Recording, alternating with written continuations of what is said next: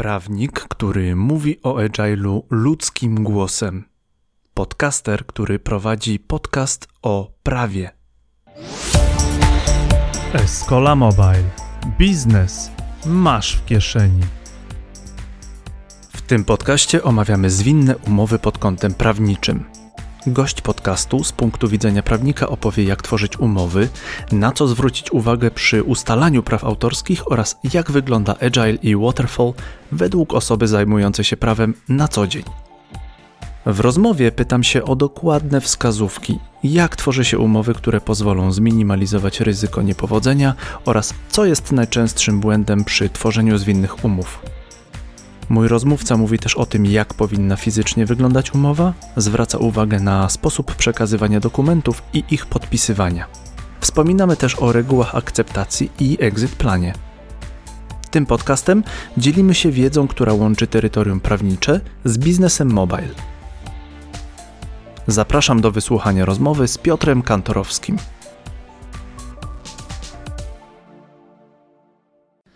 Dzień dobry. Dzień dobry wszystkim. Escola Mobile. Kolejnym gościem naszego podcastu Escola Mobile jest Piotr Kantorowski, biegacz, prawnik, podcaster i mój kumpel. Bo się lubimy, a podcasterzy się lubią, sobie pomagają. To dlaczego nie skorzystać z pomocy kumpla który może opowiedzieć kilka ciekawych rzeczy, które są związane z tym, co nas kręci najbardziej, czyli zrobieniem biznesu mobilowego. Piotr Kantorowski, dzień dobry. Dzień dobry, dzień dobry wszystkim. Miło mi do Was mówić i się Wam pokazywać, no bo nie widzę Was, więc nie mogę powiedzieć, że miło mi Was widzieć. E, no i Jędrzeju, no wszystko się zgadza i jeszcze tylko podkreślę, że mamy w sumie dwie wspólne cechy, bo obaj podcastujemy i obaj biegamy. I mamy, i mamy, mamy brody więc... też i mamy brody. No, ja. Znaczy to dobrze, idąc za ciosem, to tych wspólnych cech moglibyśmy znaleźć więcej, ale myślę, że jakby tego live'a na trochę co innego mamy przeznaczonego niż znaleźć największą ilość podobieństw. Ale będziemy mówić o podobieństwach, bo e, ja jestem człowiekiem, który jest trochę zapatrzony bardziej na technologię. Ja jestem też człowiekiem, który lubi IT, który się w tym IT zanurzył jakiś czas temu a ty jesteś człowiekiem, który robi papiery dla IT i, i tutaj znajdujemy wspólne terytorium. Możemy, możemy porozmawiać o, o tym, e, nie wiem, jak nie popłynąć, na co zwrócić uwagę, co zrobić, aby, aby nam się udało. Piotr Kantorowski ma podcast, dla, podcast Prawo dla biznesu. Mm, jeden z niewielu takich typowo prawniczych podcastów. Mogę zarekomendować Piotra jako tego człowieka, który mówi po ludzku, prawnik mówi po ludzku. Słuchajcie tego podcastu, bo można się dużo nauczyć. No, wielkie dzięki za rekomendację. No, staram się mówić po ludzku, bo to jednak o to chodzi, żeby e, klient wiedział, co ten prawnik rekomenduje i dlaczego tak jest lepiej niż inaczej, albo czasem od drugiej strony, jakie realne ryzyka wiążą się z podpisaniem umowy w danym kształcie, to jednak jest dość istotne. No i tu jest jakby ta część, o której wspomniałeś, czyli robienie no, tych przysłowiowych papierów pod także mobile, no ale powiedzmy szeroko pojęte IT, no nie tylko w, tej, w tych branżach, w tej branży działamy, ale no tu na tym się skoncentrujmy. Zaczniemy od y, prostych rzeczy i będziemy się zagłębiać. Tematem dzisiejszego podcastu jest y, zwinność agile w umowach w IT. Y, będziemy mówić, ta zwinność wychodzi na to, że można zastosować zarówno dla mobilu, dla web developmentu, a potem się chyba okaże, że tak naprawdę to można nawet wszędzie ją zastosować. Y, zacznijmy od początku. Jak to się robi? Kiedy agile, kiedy waterfall? Jak to się robi i dlaczego i w ogóle to po co, tak? mhm. tak? To ja może się cofnę jeszcze o ten krok wstecz i jakby od razu pozwolę sobie powiedzieć kilka słów na temat tego, czy Agile moim zdaniem, no bo tutaj powiedziałbym, że no, nie ma jakichś badań naukowych, które są e, niepodważalne. To jest raczej kwestia ocen e, danych konkretnych osób i umiejętności wdrożenia pewnych rzeczy, ale moim zdaniem Agile, tak jak wyrósł w świecie IT, tak przynajmniej mhm. oficjalnie i formalnie, e, tak w chwili obecnej jak najbardziej jest do wdrożenia.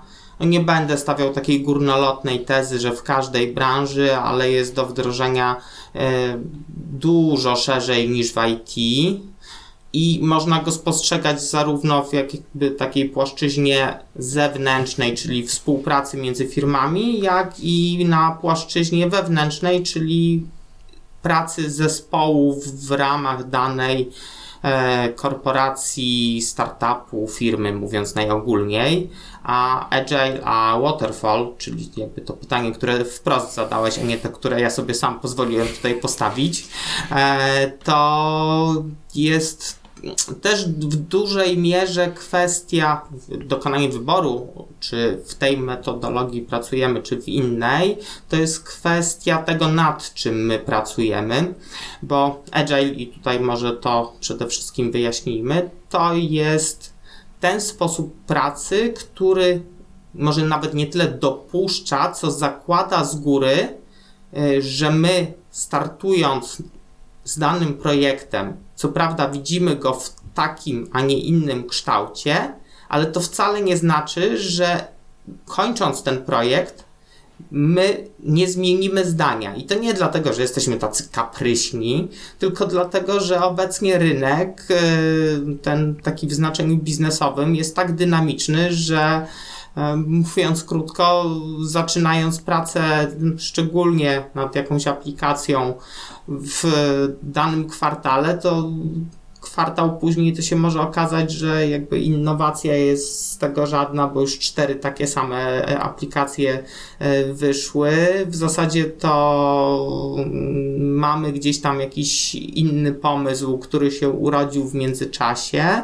No tylko jakby czy my mamy taką umowę, która pozwala nam w ramach tego rozpoczętego projektu, tej rozpoczętej współpracy, yy, troszeczkę tutaj skręcić z pierwotnie obranego kursu i finalnie zrobić to, co na etapie, kiedy my ten projekt realizujemy, okazuje się dla nas intratne, ale też zrobić to w ten sposób, żeby to było bez krzywdy dla żadnej ze stron, czyli dla zamawiającego i dla software house'u. E, jakby zostając tutaj na poziomie e, na poziomie IT i też e, tu warto zwrócić uwagę na to, że Agile jest dobrą metodologią pracy, ale do dużych projektów rozciągniętych w czasie, no jeżeli ktoś chce jakąś prostą aplikację o bardzo konkretnej funkcjonalności, powiedziałbym taką wykonawczą, techniczną, no to może niekoniecznie twórzmy jakąś umowę, która pozwoli z tego potem zrobić, y, nie wiem, czterogłowego smoka, który nie wiadomo co będzie robić. Y, tu myślę, że Waterfall jest zdecydowanie lepszym rozwiązaniem i umawiamy się po prostu, że w takim terminie y, mój drogi wykonawco Software House dostarczysz mi to i to. No i Cześć, no i w zasadzie tyle, bo o to mi chodzi, bo zależy mi na totalnie jakby przewidywalnym efekcie pracy. Nie szukam tutaj jakiegoś pola na rynku, bardziej szukam e, rozwiązania, które będzie e, korzystne dla mojej firmy, na przykład wewnętrznie. No i to jest jakiś taki na tyle mały projekcik, że nie ma potrzeby stwarzać mu jakby możliwości ewoluowania w trakcie jego realizacji. No, oczywiście wiadomo, że zawsze się może okazać w międzyczasie, e, że nikt nie przewidział tego, że ludzie przestaną e, jeździć wyłącznie konno i zaczną korzystać z samochodów. E, no, no ale to okej, okay, no to jest biznes, to zawsze jest jakieś ryzyko biznesowe, no i do każdej jednej małej, drobnej umowy, no to nie jest tak, że wszędzie trzeba stosować agile i to jest najlepsze rozwiązanie, niezależnie od tego, nad czym pracujemy i co chcemy finalnie osiągnąć. To tak główne kwestie. Tu jeszcze podkreślę, że Waterfall to zlecamy, dostajemy finalny efekt pracy i wtedy dopiero dokonujemy odbioru, a w Agile'u przebiega to troszkę bardziej etapowo, ale to myślę, że mnie tutaj jeszcze dopytasz. Tak, różnica między Waterfallem a Agilem dosyć prosta. Jakby tak po ludzku wziąć, e, wziąć e, rozdział coś musi zostać oddane do jakiegoś czasu, do jakiegoś większego czasu i musimy mieć gotowy produkt, a Agile, ja bym to chyba porównał z ewolucją, z y, ciągłym doskonaleniem się. Może nie wchodźmy tutaj w metafizykę, ale tutaj chodzi o, o, o dostarczenie jakiegoś dobrego projektu, który jest w kółko dostosowywany do zmieniających się warunków. To też jest metodologia właśnie idealna do jakby doprowadzania już wypuszczonego projektu do ciągle zmieniających się realiów rynkowych, no bo jakby wejście Polski do Unii, no to potem co z takich ważniejszych rzeczy Facebook, tak? Mhm. Potem wiele lat później e, ja sobie założyłem Facebooka, no to tych przełomów bez liku. No a potem mamy dzięki Facebookowi możemy się spotkać tutaj i sobie porozmawiać. Zanim, e, zanim przejdziemy do tego, do takich bullet pointów, do tych najważniejszych rzeczy, w których będziemy mówić, na co zwrócić uwagę przy budowaniu umowy, przejdźmy jeszcze na chwilę do tego, co nas bardzo interesuje jako podcasterów, jako twórców. Prawa autorskie, jak to się robi? E, jak to się robi? E, to się, jeżeli chce się tak przynajmniej w podstawowym zakresie być skutecznym w tym nabywaniu i zbywaniu e, praw autorskich majątkowych, tu warto to podkreślić, że majątkowych, bo te osobiste, czyli e, autorstwo danego utworu, tak to nazwijmy e, już najbardziej ogólnie, e, to e, się zbyć nie da, co najwyżej można je w pewien sposób tam ograniczać, modyfikować. W każdym razie przede wszystkim musimy mieć umowę pisemną, a nie na przykład co się często dzieje w obecnym świecie, wymienione przez internet podpisane skany, to nie jest umowa pisemna, to taka uwaga przed szereg, tam jest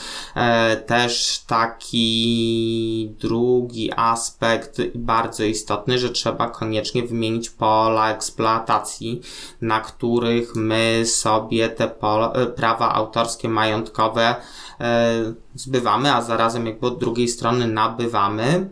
E, no i trzeci taki mega istotny aspekt to jest to, że warto zwrócić uwagę na to, czy wpisaliśmy sobie mm, e, wynagrodzenie za na bycie tych praw autorskich na każdych mm, z pól eksploatacji wymienionym w umowie, bo jeśli tak zupełnie niechcący zrobiliśmy w ten sposób, że pominęliśmy tę kwestię, no to twórcy przysługuje wynagrodzenie za przeniesienie autors- majątkowych praw autorskich e, na, za każde pole eksploatacji oddzielnie. Oczywiście nie musi być tak, że jak tych pól eksploatacji jest kilkanaście, to trzeba pisać, nie wiem, zupełnie przykładowo, że to 50 zł, tu 40, nie można to zbiorczo określić. Można to jakby określić też w ten sposób, że wynagrodzenie podane w umowie jest i za stworzenie, i za przeniesienie majątkowych praw autorskich. E, natomiast e, to kwestie podstawowe. W IT pojawia się taki taki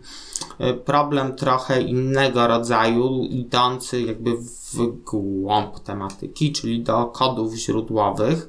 E, I tu się pojawiają przeróżne, jakby takie spory doktrynalne, ale tak nie wnikając w nie przesadnie, e, no to przynajmniej na ile ja się orientuję, to z takich fragmentów kodów źródłowych, no niekoniecznie się korzysta tylko do jednego projektu, często się korzysta do więcej niż jednego, albo przynajmniej by się chciało korzystać, więc fajnie by było jakby nie przenieść tutaj w pełni praw autorskich, ale z drugiej strony jakby uszanujmy też e, oczekiwania zamawiającego, który no nie chciałby, żeby ktoś na podstawie tego kodu źródłowego zaraz stworzył coś identycznego i tutaj trzeba poszukać już na kanwie, wydaje mi się, danej współpracy biznesowej, jakiegoś rozwiązania.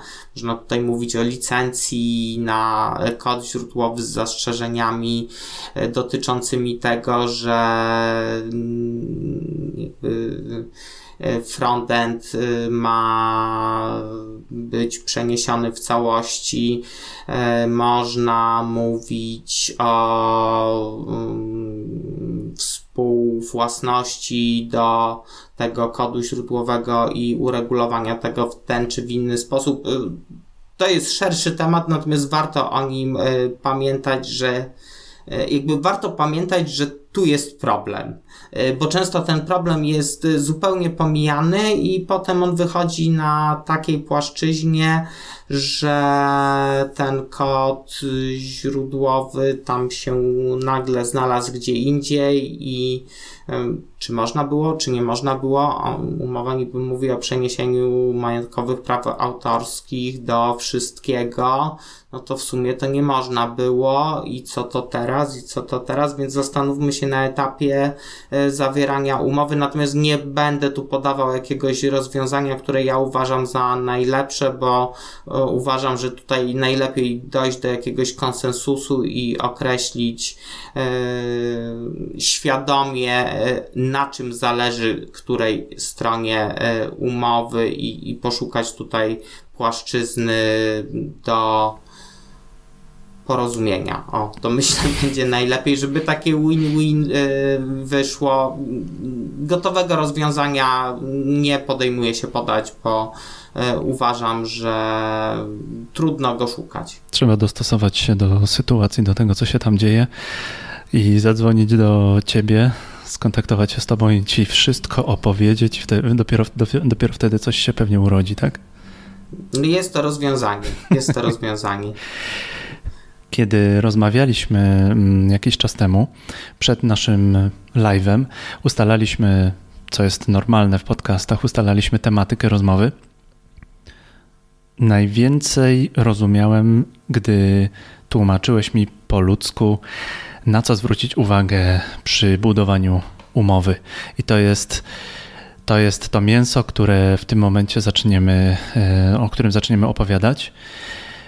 Pamiętam, że jechałeś wtedy autem, e, chyba, chyba wracałeś ze stolicy do siebie. E, tak, tak było.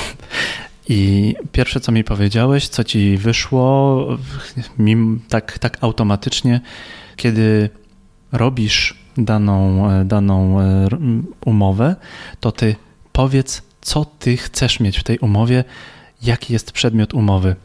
Bo zauważyłeś, że kilka, miałeś, miałeś takich kilka, nawet kilkadziesiąt przypadków, gdzie do końca nie było wiadomo, o czym jest ta umowa. E, to jest moim zdaniem taka podstawowa kwestia, trochę gdzieś tam błędnie utożsamiana z agilem, e, mieszanie z nim e, body leasingu, czyli krótko mówiąc udostępnienia e, deweloperów do tego, żeby pracowali nad e, jakimś projektem, jakby trochę jest w ten sposób e, przy body leasingu, że no, nas nie do końca interesuje, znaczy wi wiadomo, że jest to na etapie zawierania umowy przez strony diagnozowane, czy dany projekt y, mi odpowiada, czy mi nie odpowiada jako firmie, czy, czy chcę, żeby się moi deweloperzy pod tym podpisywali. Natomiast e, jakby tam się po prostu oddaje e, zdolne ręce do pracy deweloperskiej. Y, natomiast w Agile'u chodzi o trochę co innego. No chodzi o to, że my precyzujemy, co ma być efektem danej współpracy, albo przynajmniej precyzujemy, co ma nim być na etapie, w którym my tę umowę zawieramy. Czyli wprost wskazujemy, jaki efekt chcemy osiągnąć, mhm. przy czym, o czym będziemy sobie za chwilkę mówić, wprowadzamy też mechanizmy, które pozwolą nam bez szkody dla żadnej ze stron to finalnie zmienić, gdyby się okazało to, o czym mówiliśmy już wcześniej, że tak się stało, że z wtorku na środę zmienił się totalnie świat i to, nad czym myśmy pracowali yy, jeszcze we wtorek wieczorem, no w środę rano, no kurczę, no to no możemy sobie pokończyć, nie? Tylko tak trochę pytanie. Yy, Po, po co? Po co? bo już nikt tego nie potrzebuje, bo się zmienił totalnie internet, bo się zmieniły totalnie potrzeby użytkowników, bo wszedł na rynek nowy, rewolucyjny produkt, który wywrócił wszystko do góry nogami, bo się okazało, że jednak Nokia e, w pewnym momencie troszeczkę zmniejszyła udział w rynku. No to było wtedy ogromnym zaskoczeniem, jak te rzeczy się działy, no a jednak się działy. Sprecyzowanie przedmiotu Czyli tak naprawdę powiedzieć, co my chcemy i w jaki sposób, w jaki sposób chcemy do tego dojść. Czy ja dobrze rozumiem? E, to znaczy, jakby już poziom szczegółowości myślę, że będzie w dużej mierze zależeć od y, konkretnej umowy, mhm. natomiast y, przynajmniej, żebyśmy sobie określili, no, nad czym my pracujemy. Czy to ma być, nie wiem, aplikacja do medytacji, czy może jakaś apka do biegania, czy może ma być to e, aplikacja, która ma obsługiwać procesy technologiczne w międzynarodowej firmie. No, obawiam się, że jakby może być to różnica z perspektywy software house'u, y, nad którą z tych trzech rzeczy będzie pracować. jak przypuszczam, że jeżeli byłaby to kwestia między pierwszą a drugą, to jakoś damy rady. Mm -hmm ale nad tą trzecią to już może być różnie i trochę zależy to od software house'u, no bo jakby się jednak nastawił na to, że to będzie taka no jakaś e, prosta aplikacja, e, jedna z tych pierwszych dwóch, e, a, a tu się okazuje, że to nie, to jednak procesy technologiczne w międzynarodowej firmie no to sam, sam oceń, czy to każdy software house taki temat jest w stanie dowieść. Firma dobrze zarządzana wie, co może obsługiwać i do jakiej ilości może, do jakiej ilości pieniędzy Ale tu da sobie właśnie radę. bardzo dobrze powiedziałeś, co może obsługiwać, dlatego właśnie sprecyzujmy przedmiot, sprecyzujmy nad czym pracujemy, no bo jak my wpiszemy w umowie, a tak spotkałem się z tym faktycznie wiele razy, że tak realnie no to jest napisane, że, że to będzie programowanie, nawet jest czasami napisane e, w jakim języku, czy, czy jakoś to jest tam określone w ten czy inny sposób i, i stawka za roboczą godzinę. No, no super, nie? Tylko pytanie, co my będziemy robić? mało Bo ja na przykład tutaj. jako prawnik E, to przyznam szczerze, że dla mnie to robi różnicę, jakie ja sprawy prowadzę, bo e, podzieliłbym je na takie, na których się znam dobrze, na takie, na których się nie znam wcale i na takich, których nigdy nie chcę prowadzić. I te kategoria druga i trzecia, wolę ich unikać. Sprecyzowaliśmy przedmiot. E, zakładamy, że mniej więcej wiemy, co, co chcemy zrobić. Doszliśmy do konsensusu. Wiemy, gdzie, gdzie i co mamy, mamy robić. Ta następna ważna rzecz to wiedzieć, do kogo się zwrócić i kto co robi, tak? E, to myślę, że szczególnie właśnie przy większych projektach, jak się pracuje jakby międzykorporacyjnie, e, to jest bardzo istotne, żeby wiedzieć, kto co akceptuje, e, kto jest odpowiedzialny za dany zakres i kto ma kompetencje do zmian czy jakichś przesunięć w danym konkretnym obszarze, nad którym pracujemy.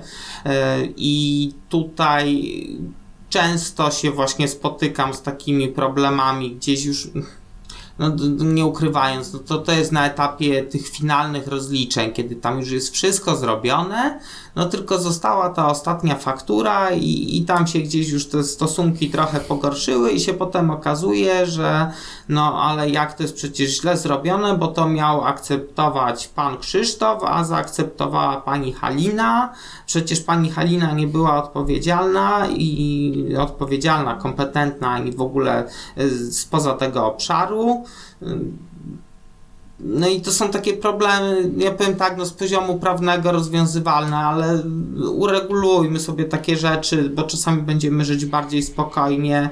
Y, tu jak najbardziej wprowadźmy sobie też jakieś elastyczne metody zmiany, no bo jakby nie, nie, nie róbmy jakichś takich niepotrzebnych formalności pod tytułem zmiana osoby z danego obszaru, to konieczność aneksowania umowy. No, myślę, że tu spokojnie wystarczy powiadomienie przez określoną osobę na za pośrednictwem maila czy jakiegokolwiek innego sposobu komunikacji przyjętego w ramach realizacji projektu. Natomiast no jakby to y, ładnie ująć, czasami jak się na początku gdzieś zbuduje tę strukturę komunikacyjną, to potem ta praca jakoś tak idzie. Mm, Wiadomo, do kogo się zwrócić. Bo, tak bo, bo, nie ma takiego przerzucania się, że a to nie do mnie, to tu przekażę, potem mm, jeszcze może gdzieś tu, bo, bo nie ten zakres, a, a to w ogóle to, te maile to tylko w środy ja, a inne dni tygodnia, tak to inny. No, po prostu określmy to, bo y, jak mamy projekty takie, które są realizowane powiedzmy w bardzo małych firmach, to może nie jest to mega konieczne, ale im na większe struktury wchodzimy, y, no bo trudno jakby powiedzieć, żeby sobie coś takiego y, wprowadzać w umowie, gdzie jest software house składający się z jednego dewelopera, i zamawiający składający się jako firma e, z jednej osoby tego przedsiębiorcy. No to jakby nie. No ale jeżeli mamy z tej strony 100 osób, z tej strony 400 osób, no to myślę, że już tak. Że to zdecydowanie mhm. usprawnia działanie. To jeśli, jeśli e, wtedy są takie jakieś procesy sprzedażowe, e, jakieś administracyjne, jakieś administracyjne sprawy. No, ja powiem, że kiedy moja firma zawiera umowę z, z, z, drugą firmą i kiedy wiem, że mam do pana Johna się, się stawić z danym problemem, a nie wiem, agile'owcem w tym wypadku jest pani Anna, bardzo się to ładnie kręci, a przynajmniej e, nadajesz sprawą bieg. Nie ma. E, mniejsza jest psychologia, takie mam wrażenie. E, taka, mm, jak to Amerykanie mówią, smoothly. Coś, coś, coś, coś idzie im szybciej takie rzeczy przechodzą, tym szybciej się kręci biznes. No i tym, tym nie wiem, tym bezpieczniej mamy. To jest dobra no, rzecz. Tutaj też na fajną stronę tego wszystkiego zwróciłeś uwagę, mianowicie jak sobie to wpiszemy w umowę, to potem trudno jest powiedzieć tej osobie, że to nie ona jakby od drugiej strony patrząc.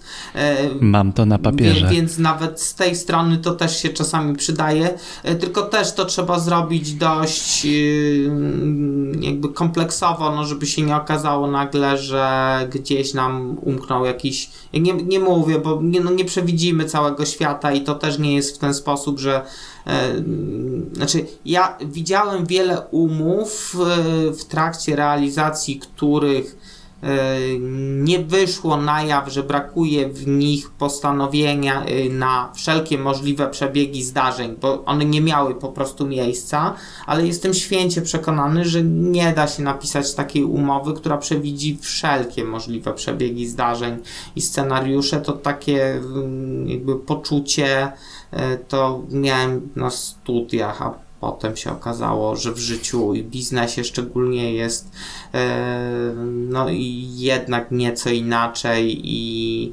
e, określajmy w umowie ile się da, nie, nie stając się takim powiedziałbym ładnie drobiazgowym, bo drobiazgowość też nie jest dobra, ale z drugiej strony też miejmy świadomość, że co najwyżej rzeczywistość nam nie pokaże, że o czymś zapomnieliśmy. Tutaj weszliśmy na ten moment, który się, zauważ, on się w kółko przewija, że albo na złe czasy zawieramy umowy, co jest mądre, bo y, warto się zabezpieczyć zawierając umowę, warto w jakiś sposób y, jak można minimalizować ten, e, ten, ten negatywny wpływ świata. Um, umowę zawieramy na złe czasy, ewentualnie na rzeczywistość, której nie znamy, znowu wychodzi, że agile jest w tym momencie bardzo w porządku, bardzo przydatny.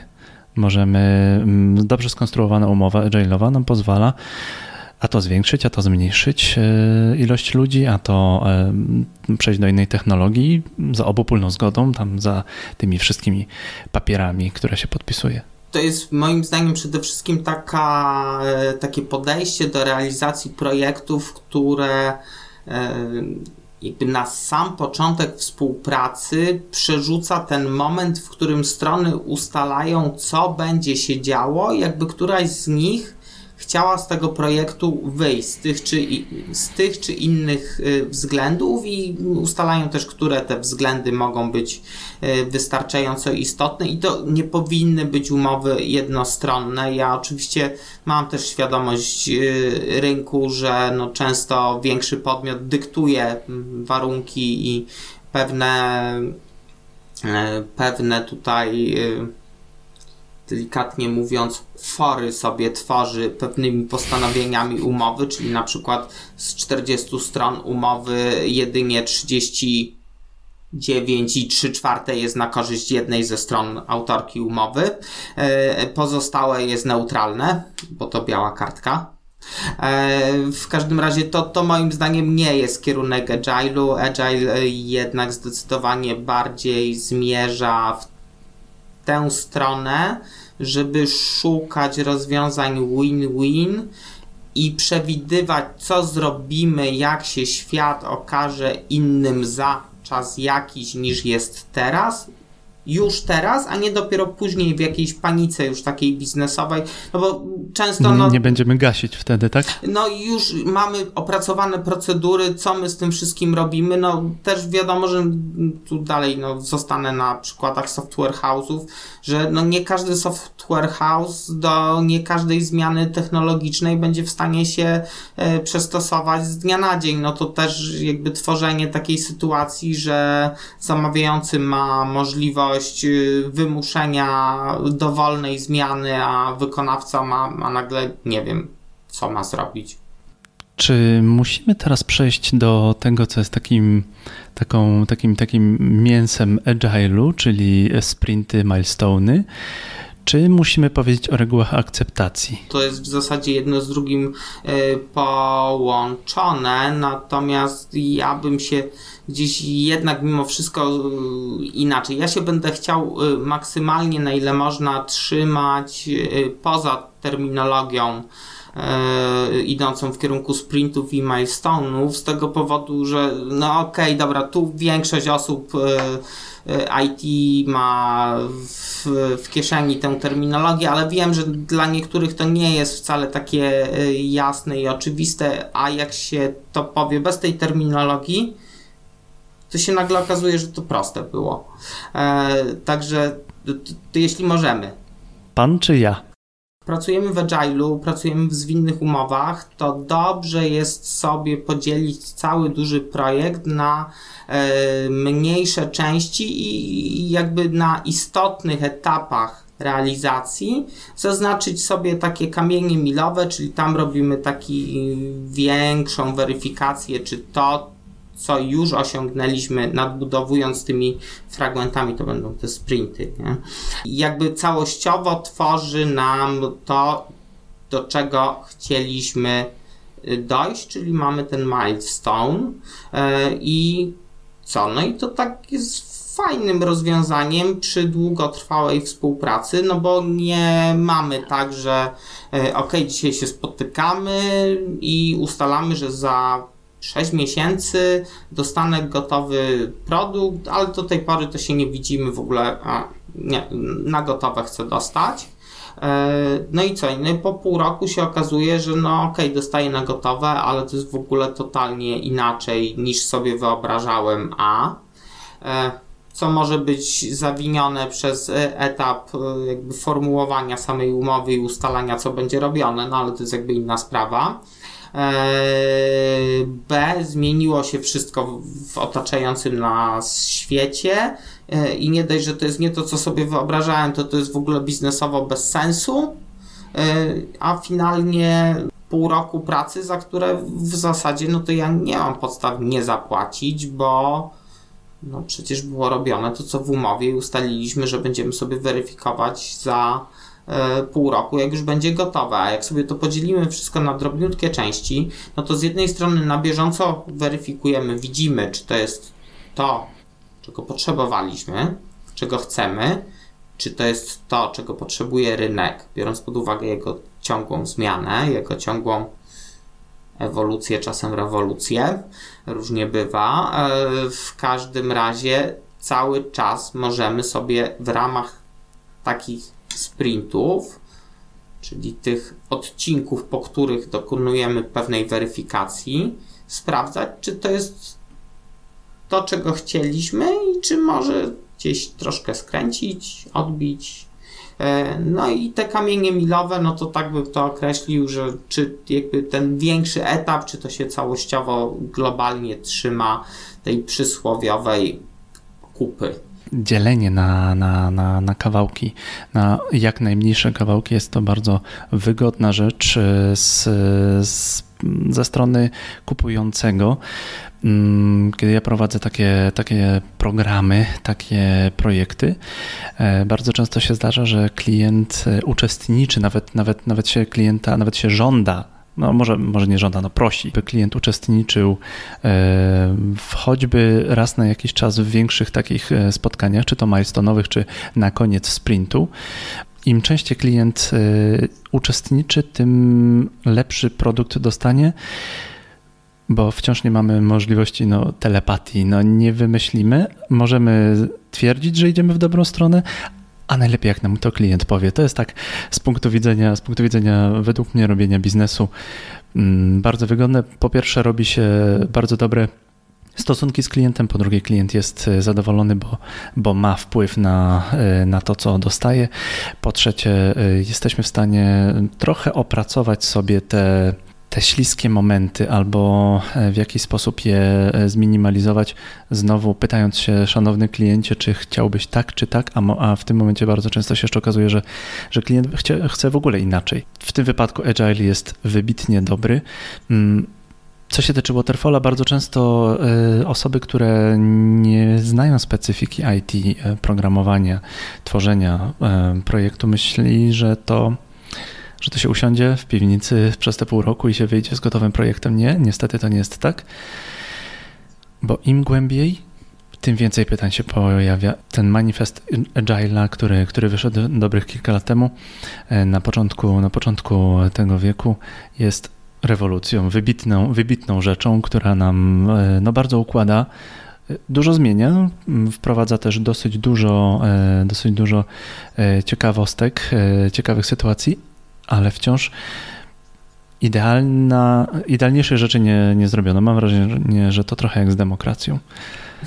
Znaczy tak znowu z drugiej strony, jakby się nad tym dobrze zastanowić, y, to co, co prawda ten y, manifest po, pokazał nam, że to się y, nadaje w pełni nawet do IT, natomiast no to jest taka metoda osoby, która sobie pilnuje biznesu, czyli no przychodzi mhm. co jakiś czas i patrzy, czy to, co zlecił, jest robione tak, jakby sobie to wyobrażał. I do tego jeszcze dokładamy, no kiedyś, no jak się coś zlecało dzisiaj i miało być zrealizowane za 3 lata, no to można było przyjąć, że za 3 lata będzie w miarę tak samo jak jest dzisiaj.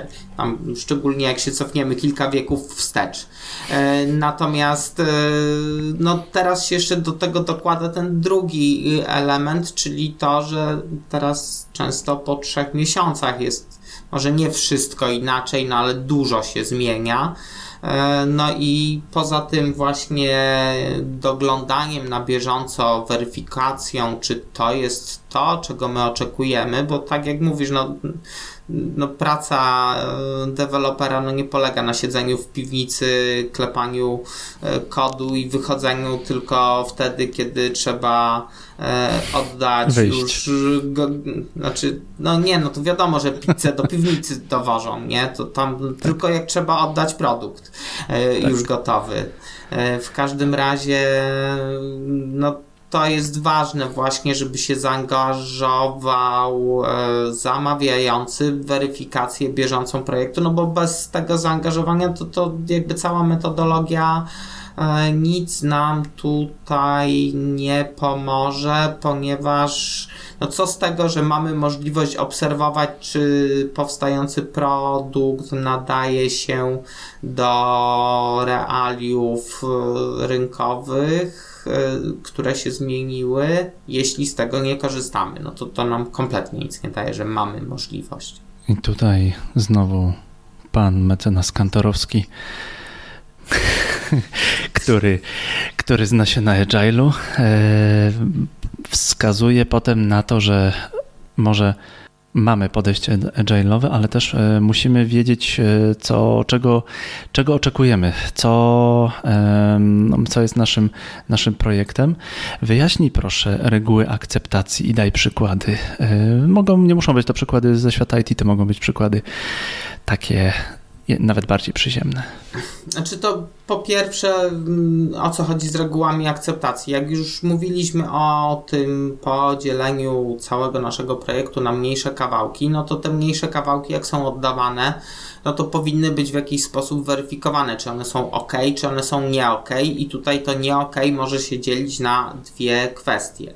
Pierwsza to jest ta kwestia, że są nie ok zdaniem zamawiającego, ponieważ mhm. nie odpowiadają jego subiektywnym przekonaniom co do tego, jak powinien finalnie wyglądać produkt. Natomiast drugie nie ok, no to jest takie, że jest po prostu coś źle wykonane. I powinniśmy tutaj, tworząc umowę, stworzyć sobie takie reguły akceptacji, które elementy tego nie ok, jakby cofają dany etap projektu do deweloperów i każą im e, naprawić to, co źle zrobili, a które nie. Czyli najczęściej no, chodzi o to, żeby subiektywne przekonanie e, zamawiającego, że to jednak nie jest taki efekt, czyli krótko mówiąc, i nie posłużę się przykładem z IT.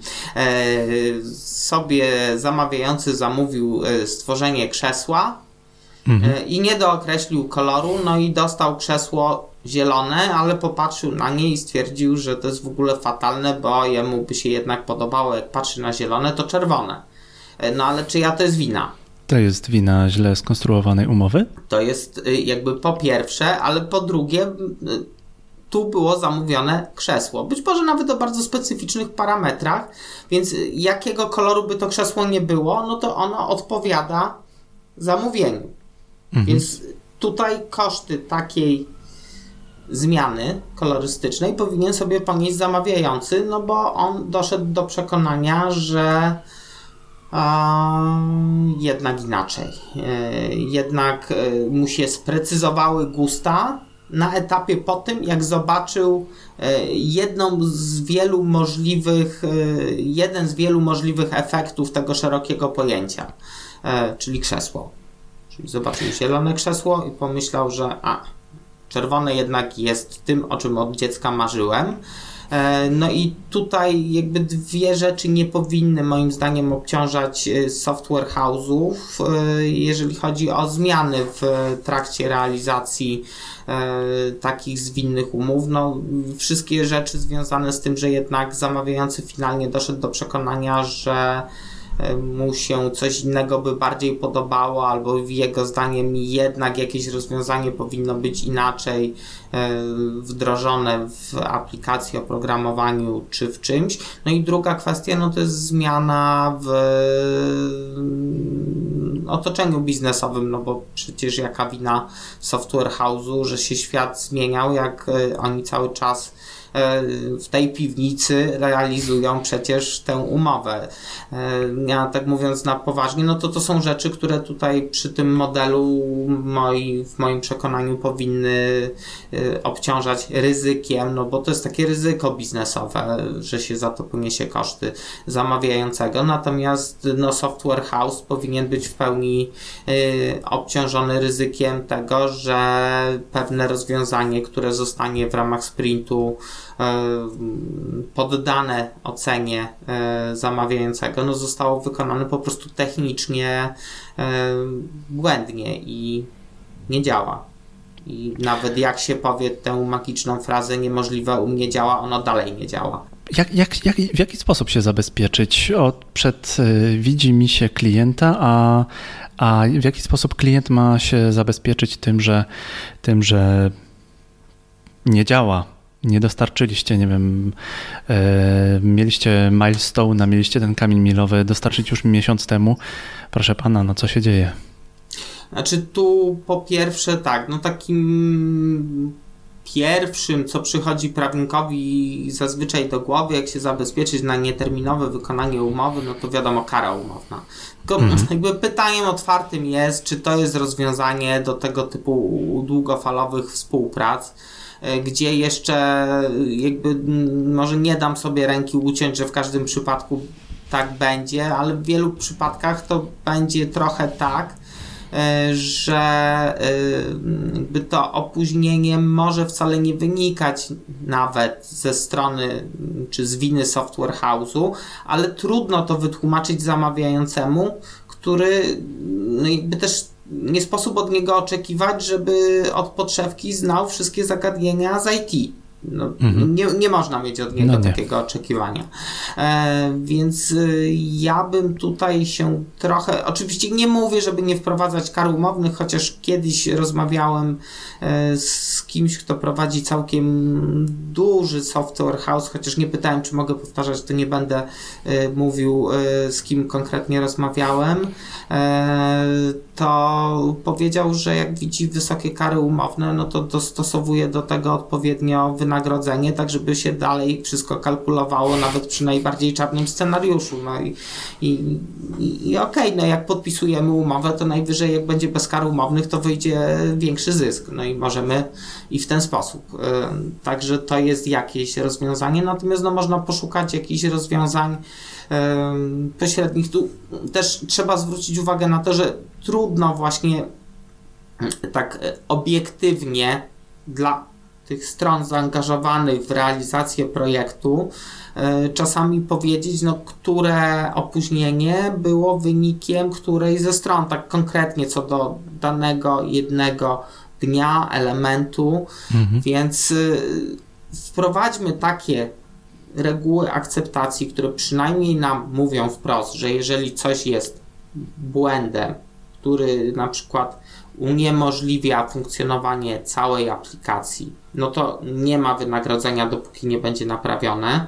Jeżeli coś jest błędem, który elementu danego nie pozwala odpalić, no to dopóki nie będzie element naprawiony, to za element nie ma wynagrodzenia. Jak jest naprawiony, to wiadomo, jest wynagrodzenie. E, a jak jest y, błąd, który no, no jest błędem, no ale nie, no nie ma żadnego znaczenia, no to spisujemy protokół jakiś y, z y, danego printu i ustalamy termin usunięcia tej nieistotnej zupełnie pomyłki, tak to nazwijmy. E, określmy też, że kwestie, które mogą wpłynąć na odmowę akceptacji danego projektu, to są tylko kwestie zawinione przez software house, a nie są to kwestie związane z tym, że się zmieniła koncepcja zamawiającego, że się zmienił rynek, no to to są kwestie, które jakby zawsze można określić w każdej umowie, natomiast wszystkie inne kwestie już tak Bogiem a prawdą no, zależą od y, danej konkretnej sytuacji, bo jak startujemy z bardzo ogólnego poziomu, że pracujemy nad y, czymś, co dopiero będziemy sobie określać, znaczy nad aplikacją, która ma robić daną rzecz. Y, to tyle precyzujemy. Natomiast jakby pierwszy etap prac polega na y, stworzeniu jakichś tam bardziej szczegółowych ram tej aplikacji. E, później dopiero mm, jakby po zaakceptowaniu tego zaczynamy pracować nad danymi elementa, elementami. E, no to tutaj czasem trudno jest wbić się od razu w jakieś takie mega szczegółowe reguły akceptacji, ale te ogólne to myślę, że zawsze da rady wprowadzić, one no myślę, że w pełni rozwiązują taki problem, który zupełnie jest dla mnie realny, może nie powiem, że codzienny, ale pewnie jednak się zdarzający, że sfrustrowany zamawiający, który no, widzi już, że, że to jednak nie będzie mm, rewolucja rynkowa, bo, bo się kurczę wszystko zmieniło. No, zaczyna y, mówić, że on odmawia płatności dla software house'u, bo nie powiedział mu ten software house, że prawdopodobnie zmieni się technologia. I mhm. prawdopodobnie za chwilę to, co robią, to jest do kosza. Wtedy zaczyna, zakaszasz rękawy I zaczynasz pracować? No, ja jakby wcale nie mam największej radości, jak coś się nieciekawego dzieje w projektach klientów, natomiast no wtedy faktycznie, po której by się stronie nie było, to trzeba E, zakasać rękawy i jak jest dobrze napisana umowa, no to wiadomo jakby o co chodzi. No jak jest napisana średnio dobrze, to myślę, że w tej sytuacji to też tam gdzieś e, w miarę będzie klarowne.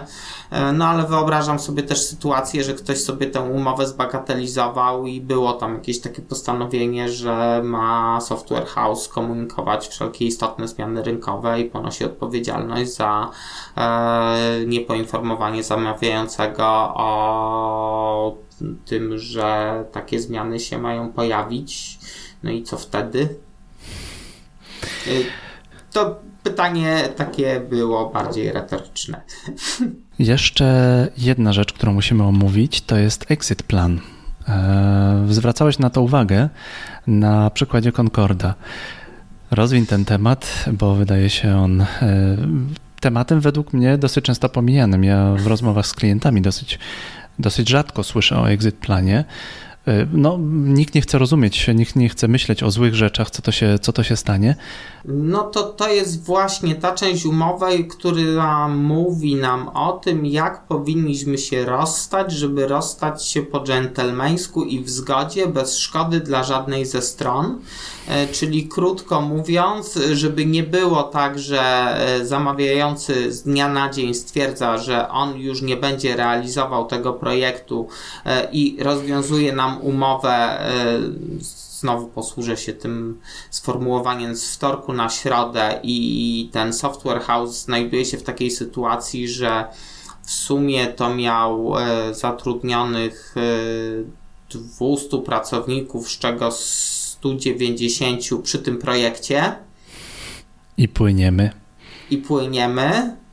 E, no tylko, żeby to jednak się odbyło w sposób troszeczkę bardziej E, wyważający interesy obu stron, jakby od drugiej strony też patrząc, no to czasem może dojść do tego, że właśnie ten rynek się zmienił na tyle, że dany software house specjalizuje się w danych rozwiązaniach, ale w innych się nie specjalizuje. No i też no jakby nie po, prowadźmy do takiej sytuacji, że będziemy na kimś wymuszać zmianę specjalizacji, bo to zazwyczaj się nie okazuje rozwiązaniem dobrym dla żadnej ze stron, bo no z tego co się orientuję, to takie zmuszanie do nauki to nie przynosi najlepszych efektów. No i tutaj ten Concord, to tam ponoć historia była taka, że na etapie jak go E, kończono projektować i wydano już grube miliardy i to wcale nie złotych, tylko takich walut, które troszeczkę więcej e, w tym wszystkim e, są warte. No to okazało się, że ceny ropy na tyle skoczyły, że można było już przewidywać, że żaden lot tym samolotem nie będzie mógł wyjść do przodu. W sensie, że każdy lot będzie stratą, chyba że się da takie ceny biletów, że w ogóle nie będzie lotów.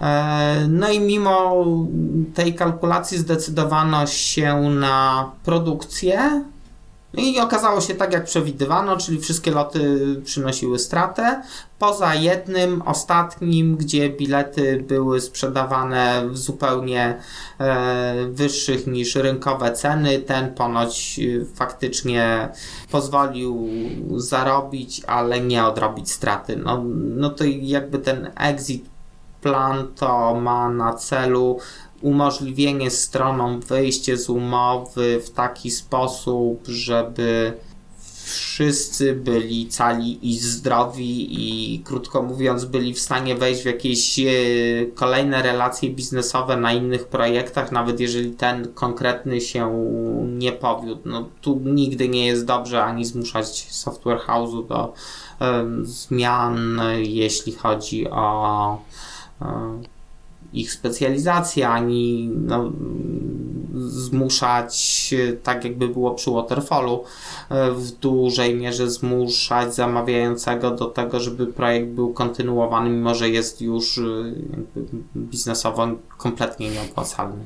Ja może taką jedną rzecz jeszcze chciałbym tak troszeczkę podkreślić. Tu tak do początku samego wrócę, czyli do tego, o czym wspominałem, że e, jak mamy napisane, że jest e, roboczo godzina i e, że ona jest tam w stawce jakiejś, ale nie mamy napisane nad czym pracujemy, no to ja bym chciał podkreślić, że właśnie tak czy to nazwiemy bond leasingiem, czy tak bardziej y, staropolsko umową ramową, e, to, to, to właśnie nie jest agile, y, bo tam nie ma zwinności. Myśmy się po prostu umówili, za jaką stawkę ktoś dla nas pracuje i robi coś. No to, to nie jest E, zwinne i to nie o to chodzi, żebyśmy się... To równie dobrze może być praca fizyczna, tak? E, znaczy, jak sobie dobrze zabałaganimy umowę i zapomnimy napisać, e, za co będzie to wynagrodzenie, to czasem może tak trochę wyjść, chociaż tam już by był pewnie problem, że ten przedmiot umowy w, ogóle nie jest określony, no i to by mogło tam mieć e, takie szczęśliwe zakończenie, że umowa by była nieważna, no ale to czasami pewne historie, nawet źle się zaczynające, dobrze się kończą. E, w każdym razie, no to na to tak szczególnie chciałem zwrócić uwagę, bo tu widzę e, często jakieś takie moim skromnym zdaniem błędne wyobrażenie na temat tego, e, czym jest e, agile, a on tym nie jest. Piotr Kantorowski, człowiek, biegacz, prawnik, podcaster, e, który ma podcast Prawo dla biznesu, który jak trzeba to pomoże i pomoże nam w podcaście Skola Mobile.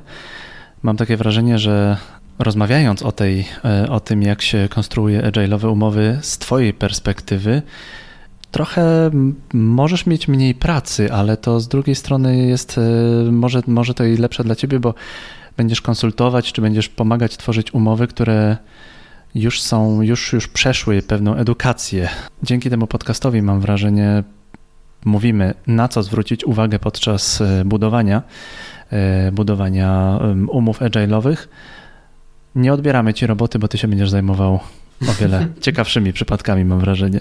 Albo będziesz pomagał ludziom robić podobne, podobne umowy. A ja chciałem jeszcze w takim razie jedną rzecz podkreślić, Dawaj. że moim zdaniem wcale praca prawnika obecnie nie sprowadza się do tego, żeby pójść z tym klientem do sądu i go reprezentować w sądzie. To właśnie chodzi o to, w biznesie, bo wiadomo, że są sprawy nierozstrzygalne. Bez sądu i ja wcale nie chcę nic odejmować tej bardzo poważnej i doniosłej instytucji, ale chodzi o to, żeby w ten sposób pomóc klientom ułożyć relacje biznesowe, żeby one były dla tych klientów maksymalnie czytelne. Ja mam pełną świadomość, że klienci myślą o biznesie i tam mhm. jakieś takie szczegóły, no właśnie to chodzi o to, żeby ktoś taki jak y, prawnicy siedli i te szczegóły często jakby nawet przewidzieli, że mogą być pewne rzeczy po drodze, y, no bo w tym pędzie takim y, biznesowym czasem mam pełną świadomość, że klientowi jest trudno